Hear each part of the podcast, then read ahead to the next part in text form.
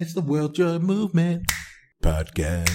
You. Welcome to the World Joy Movement podcast, where we're bringing together trailblazers to shape a more joyful world, one powerful conversation at a time. Because the only way to move the world is to first be moved yourself. I'm Niyama Ashang, founder of the World Joy Movement. Want to play?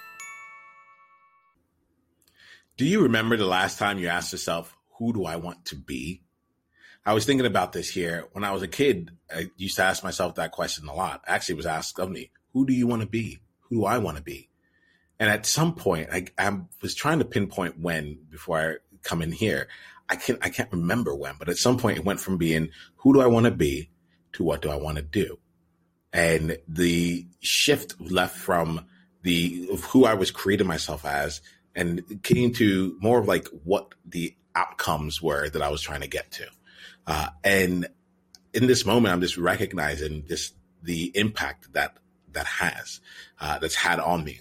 I'm now shifting back now as an adult back to the who I want to be question. In fact, for me, identity uh, is a massive driver in what it is that uh, that comes to life. It's almost like well, it's not even almost. It is whoever I, I am dictates what I do if I'm showing up as a leader, if I am a leader, then I lead and I do the things that associated with that.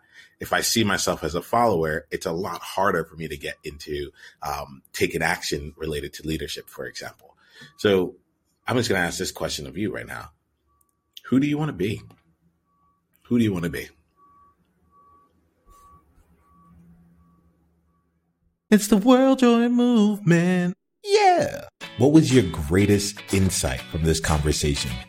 And if you want to come and be a part of a conversation like this live, it's really simple. Just go to beworldjoy.com and come introduce yourself and let's take the conversation to the next level because you're there now. All right, let's play.